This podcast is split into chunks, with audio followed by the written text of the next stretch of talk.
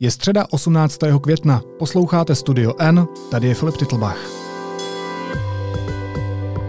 Dnes o tom, jak to vypadá v jádru naší galaxie –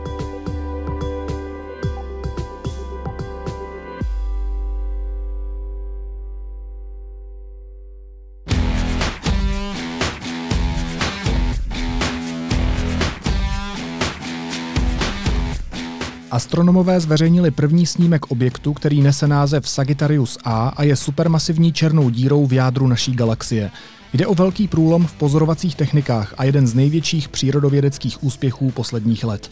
Hostem podcastu je vědecký redaktor deníku N Petr Koupský. Petře, vítej, ahoj. Ahoj Filipe.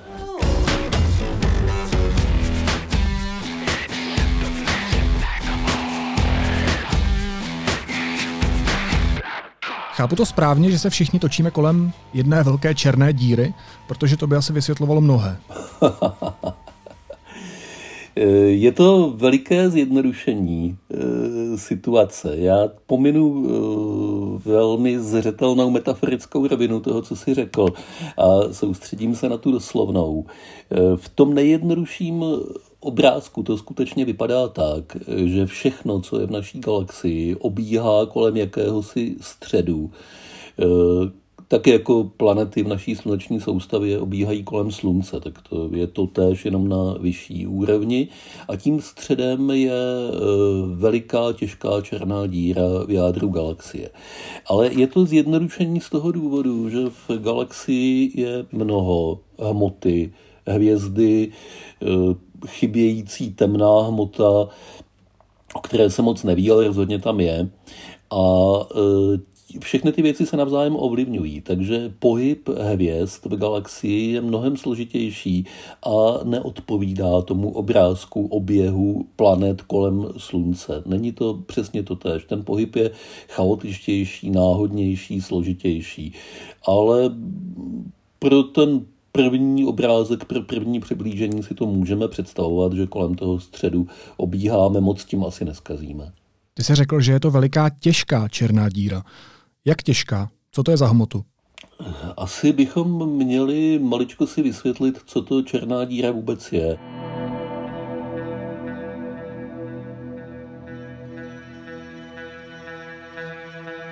Je to pojem, se kterým se běžně setkáváme díky sci-fi filmům eh, a pronikl už do toho běžného jazyka, ale vlastně mm, většinou není tak úplně jasné, co se tím myslí. Já to zkusím vysvětlit. Gravitace. Gravitace je síla, kterou se přitahují jakákoliv dvě tělesa. Eh, je slabá, takže ta tělesa musí být hodně velká, aby se ta síla začala projevovat.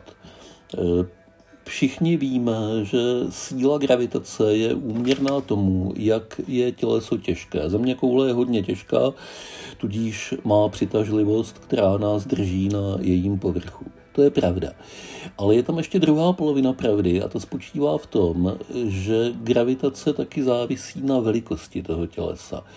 A to nepřímo úměrně. Čím je to těleso při dané hmotnosti menší, tím má větší gravitaci. Kdyby naše země koule byla poloviční, než je na velikost, a přitom vážila stejně, tak by e, měla čtyřikrát větší gravitaci, protože ta e, nepřímá úměra jde s druhou mocninou velikosti. Takže kdybychom země kouli pořád zmenšovali a zmenšovali, tak bude její přitažlivá síla stále větší a větší. A když objekt zmenšíš pod jistou mes, které se říká Schwarzschildův poloměr, tak se stane černou dírou, což znamená, že její e, přitažlivost už nepřekoná vůbec nic, ani světelný paprsek, proto černá, nesvítí, nemůže vyzařovat, protože přitáhne k sobě i to světlo a nepustí ho ven. E, pro zajímavost v případě země koule Schwarzschildův poloměr činí 9 mm, takže kdybychom celou země kouli se vším, co na ní je, zmáčkli do kuličky o poloměru 9 mm, tak by se z ní stala černá díra. A to je taky důvod, proč mluvit o nějakých číslech a házet kilogramy v případě černých děr nemá příliš velký smysl. Jsou to tak absurdní čísla, že se vymykají představě. To, co je v jádru galaxie, to je pozůstatek po gravitačním zhroucení nějaké velké hvězdy, která se v tu černou díru proměnila, čili objektu, který byl mnohem větší a těžší, než je ta země koule, na které to jako na příkladu zkouším eh, vysvětlit, přiblížit. Dobře, tak teď se vysvětlili, jak to funguje, ale mě by zajímalo, proč to vůbec je, k čemu taková černá díra je. Jak bys to vysvětlil dítěti nebo někomu, kdo je na mentální a intelektuální úrovni jako, jako zhruba jako já, tak proč něco takového jako černá díra ve vesmíru v naší galaxii existuje? Podívej, Filipe, ono s tou otázkou, proč je to v přírodních eh, vědách trošku složité. Proč existuje vůbec něco? Ty se ptáš vlastně po účelu. A eh, to je otázka mimo fyziku, to je otázka filozofie. Eh, vědci většinou se o tom účelu moc nechtějí bavit. Já si tu otázku zase trošku přetransformuju bez tvého souhlasu, ale musím to udělat a řeknu, že černé díry jsou výsledkem životního cyklu některých hvězd. Některých, to znamená větších hvězd, větších než je naše slunce. E, když hvězda normálně svítí, tak jako svítí na nás sluníčko, tak v ní probíhá velká termonukleární reakce. Je to jako kdyby vybuchovalo neustále nesmírné množství vodíkových bomb najednou. A to, co vidíme, to světlo a teplo, to je důsledek té termonukleární reakce. Zároveň ta hvězda je strašně veliká a těžká. Ta gravitace toho, že je strašně veliká a těžká, se jí snaží stáhnout do malé kuličky, zcuknout do co nejmenšího objemu, protože táhne směrem ke středu. Ten neustálý výbuch se jí naopak snaží rozmetat. A hvězdy fungují díky tomu, že ty dvě nepředstavitelné síly, obrovské síly, jsou rovnováze. Jenže, když hvězdě začne to palivo docházet, což se dříve či později stane, její zdroje nejsou nevyčerpatelné, tak ta gravitace začne převažovat, protože to hoření už není tak silné.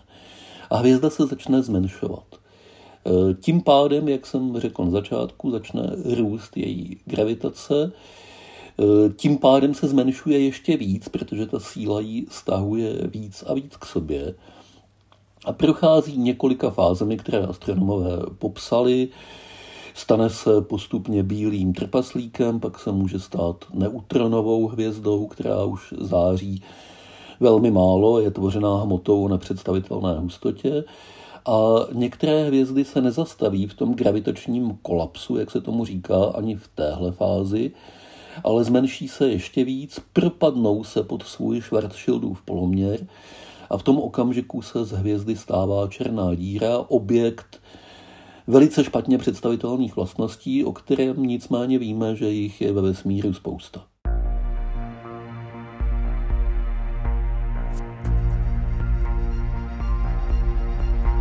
My teď máme k dispozici fotku supermasivní černé díry, která je v jádru naší galaxie. Co vědci vyčtou z toho snímku, z té fotky, na které je pár žlutých fleků na černém pozadí?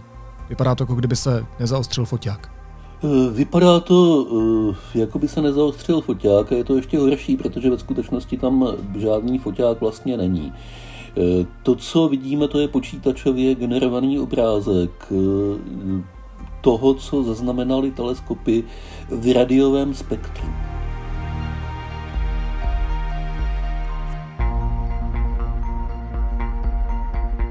To záření černé díry není na tu vzdálenost, eh, na kterou se od ní nacházíme, eh, viditelné opticky, protože mezi námi a jádrem galaxie je spousta mezihvězdného plynu, který jednoduše to viditelné světlo pohltí.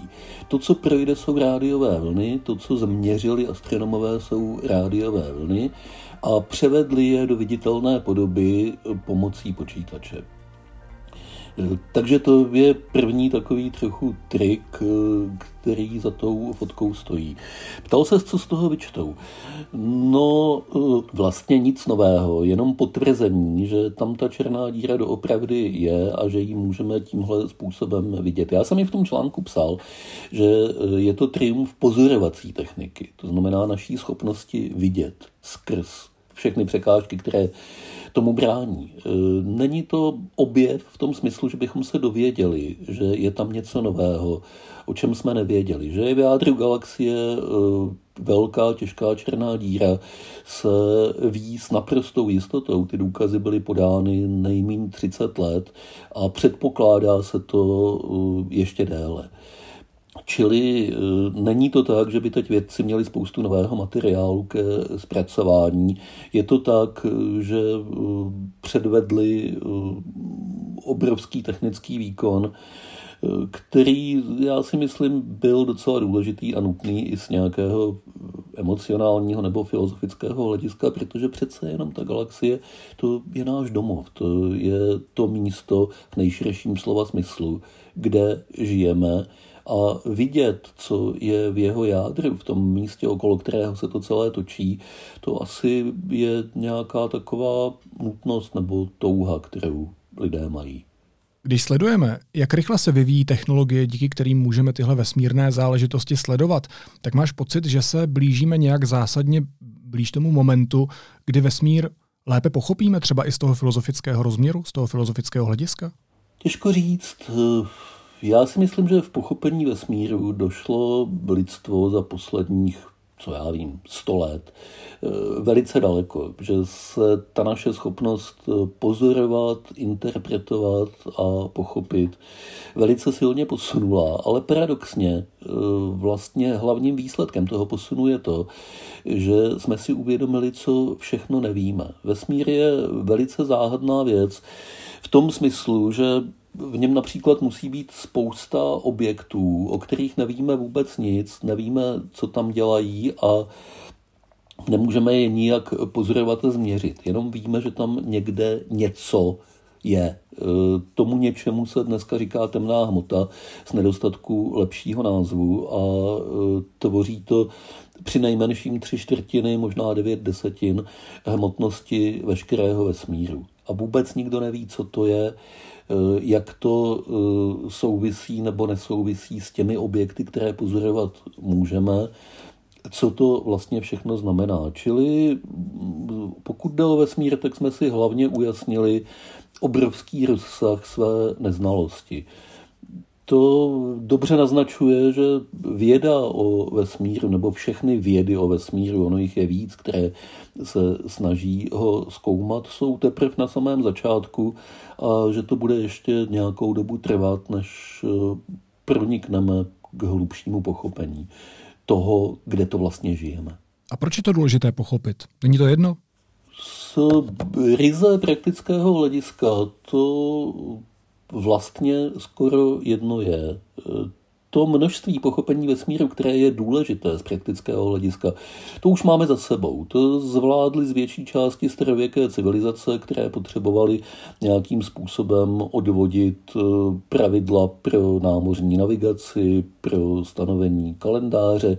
Tohle všechno se dá vyčíst z pohledu na oblohu, když eh, tu oblohu zkoumáš dostatečně dlouho a jsi dostatečně geniální na to, abys pochopil, co to vlastně všechno znamená tohle to zvládli lidé už v předantické době, to jsou většinou objevy babylonianů, které potom dotáhly řekové v antice, ale většina toho jsou objevy babylonianů a egyptianů a, a číňanů a indů ještě starších než antická civilizace.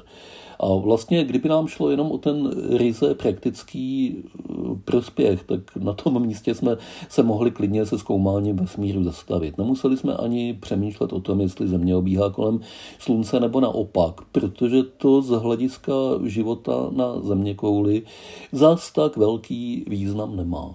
Všechno, co se dělá od té doby ve výzkumu vesmíru, a já si myslím, že to neplatí jenom o výzkumu vesmíru, ale o docela velké části přírodních věd. To je jenom naše snaha světu rozumět, dovědět se něco víc o jeho podstatě, proskoumat ho do hloubky, nespokojit se s tím, že něco prostě nějak je a my to přijmeme jako danou věc. Ty se sám ptal na začátku, k čemu je to dobré, proč to tak je. Možná ani nevíš, proč ses na to zeptal. Ale je to naprosto přirozená otázka. To je otázka, kterou si prostě myslící člověk musí klást, když se v nějakém prostředí nachází. No a lidstvo obsahuje jisté procento myslících lidí, kteří si tu otázku eh, kladou a doufejme budou klást pořád.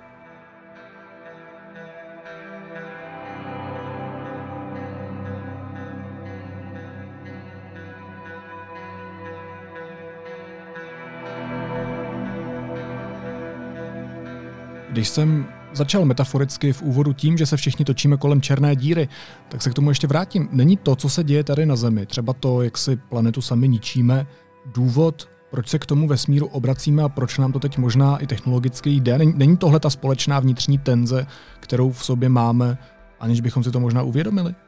To je zajímavá otázka. Já doufám, že ne. Já doufám, že tyhle dvě věci spolu příliš nesouvisejí.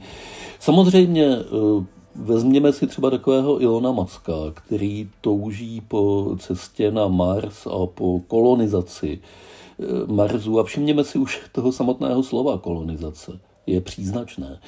Eh, z toho důvodu, že pokládá eh, Zemi za příliš zničenou příliš potenciálně nehostinou, než aby život tady měl budoucnost. A on to staví tak, že proč bychom teda zůstávali na té planetě, kterou jsme poškodili, když si můžeme ke svému obrazu předělat jinou. Pomiňme teď, jestli je to vůbec technicky možné. Já si myslím, že není. Ale e, i kdyby bylo, tak je to projev obrovské píchy, arogance a uh, takového koncentrovaného přístupu, který nás dovedl na země kouli tam, kde teď jsme. Já věřím tomu, že tohle to není dneska už převažující přístup, že Elon Musk uh, při vší své genialitě a uh, nepochybných schopnostech je spíš takovým pozůstatkem třeba toho 19. století s tou jeho touhou kolonizovat. Já věřím, že tohle to máme pomalu za sebou a myslím si, že spojovat eh, tenhle ten překonaný přístup s touhou něco vyskoumat a poznat eh, není správné, že ty dvě věci eh, nejenom, že spolu nesouvisejí, ale že mohou žít a mají žít v naprostém souladu. Ale takové tendence, jako je třeba ten bláznivý sen o terraformingu Marsu nebo výhledově nějaké jiné planety, oběžnice, některé z velkých plynových planet, jako je Jupiter a Saturn třeba. Tyhle ty touhy prostě existovat budou a možná, že se časem stanou politickou otázkou. V tuhle chvíli jsou zatím příliš hypotetické a nepraktické, než aby bylo potřeba si s nimi takhle lámat hlavu, ale prozatím se dá říct, že taky o části lidstva něco vypovídají. Mě asi docela baví se s tebou nad tím lámat hlavu, tak ti ještě položím závěrečnou otázku, která se toho týká. Patří lidstvo na Zemi? Tečka. Nemáme se o čem dalším bavit? A nebo ti přijde ta myšlenka přenosu našeho života na jinou planetu a teď zase pomiňme, jestli to technicky jde nebo nejde, půjde nebo nepůjde. Je tahle myšlenka, řekněme, zdravá? My jsme, jak se to aspoň zatím jeví z našich dosavadních dějin, tak my jsme eh, expandující živočišný druh z velmi malého počtu lidí, kteří kdysi žili v té původní kolebce lidstva v Africe, eh, jsme se rozmnožili na našich stávajících 7 miliard a nic nenasvědčuje tomu, že bychom v tom chtěli přestat. Eh, využíváme zdrojů planety na doraz a často za ním eh, jsme živočišný druh, který si vyvinul technologii a vědu jako nástroje té expanze. Zdá se, že je to s námi nějak hluboce spojeno, že eh, podstata toho být člověkem nějakým způsobem, ať se nám to líbí nebo ne, hodně s tou expanzí souvisí. Expanze může mít nejrůznější podoby. Může být bezohledná, může být, může být krutá, může být také poněkud lépe promyšlená. Já si myslím, že z velmi dlouhodobého historického hlediska, pokud se lidstvo nějak hluboce nezmění, myšlenkově a nejspíš i biologicky by to muselo být, takže bude dál expandovat. A protože zdroje planety na to stačit nebudou, tak budeme do toho vesmíru expandovat. Jestli to budeme dělat takovým způsobem, jako to navrhuje Elon Musk, kolonizátorsky a necháme za sebou zničenou zemi, anebo jestli to využijeme k našemu eh, prospěchu a i k prospěchu života na naší planetě, to je jiná otázka. Já pevně věřím v tu druhou možnost, protože si myslím, ale jo, vážně si to myslím, že přece jenom je lidstvo pořád chytřejší tu a tam po něco. Samozřejmě jsou v tom všelijaké e, zuby a propady a regrese a e, skoky zpátky, ale přesto přeze všechno kamenujte mě. Ale přesto přeze všechno já pořád ještě věřím v pokrok a v to, že je v zásadě pozitivní silou. A myslím si, že nakonec to osvědčíme i v tom vesmíru a že se do něj rozšíříme ku svému prospěchu šetrně, citlivě, že se staneme eh, kosmickým živočišným druhem. Pořád si to ještě myslím.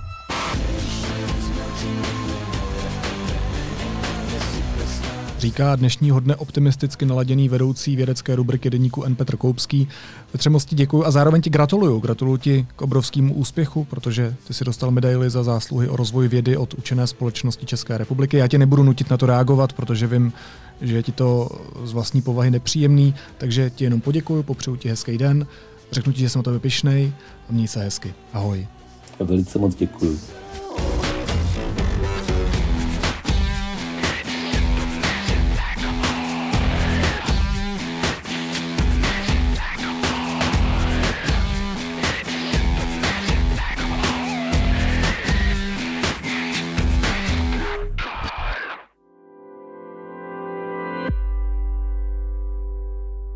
Následuje krátká reklamní pauza. Za 15 sekund jsme zpátky. Nejsem ráda, že jsem dívka. A nezbývá mi, než abych si zvykla na skutečnost, že nemohu být mužem. Manželka publikovaného básníka, studio hrdinů, premiéra 19.5.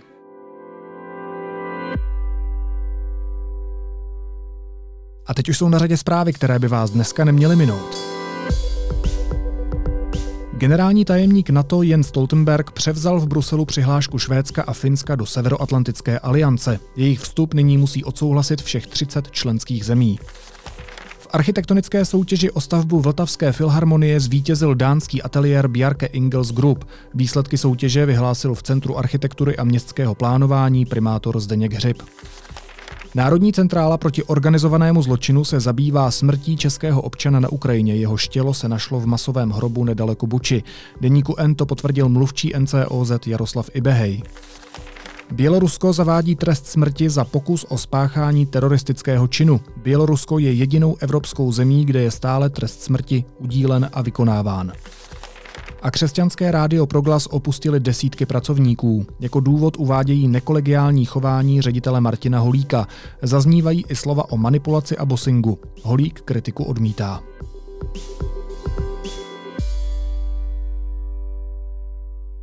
A na závěr ještě jízlivá poznámka. Starosta Prahy 8 Ondřej Gros se rozhodl zjistit, jak moc jsou jeho spoluobčané hrdí a co pro ně znamená česká vlajka.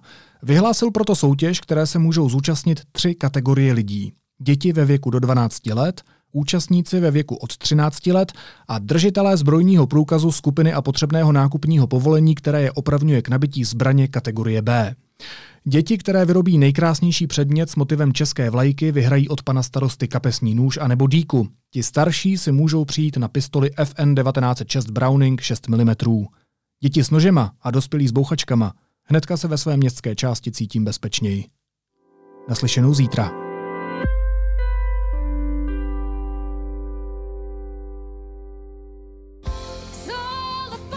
Losers Cirque Company, 420 People a Maranata Gospel Chor uvádí původní akrobatický muzikál z prostředí rajského korporátu s názvem Nebesa v hlavní roli s Jiřím Kornem a s Petrem Jeništou v alternaci. Přijďte nás navštívit do letních zahrad Anežského kláštera. Vstupenky na Nebesa jsou již nyní k dispozici na www.divadlobravo.cz lomeno nebesa.